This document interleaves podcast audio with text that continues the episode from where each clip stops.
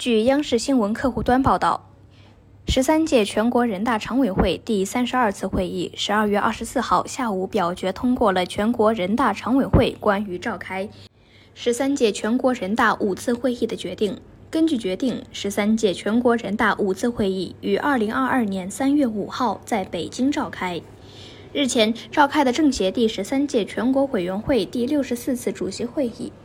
审议通过了关于召开政协第十三届全国委员会第五次会议的决定，建议全国政协十三届五次会议于二零二二年三月四号在北京召开。感谢收听羊城晚报广东头条，我是主播徐静。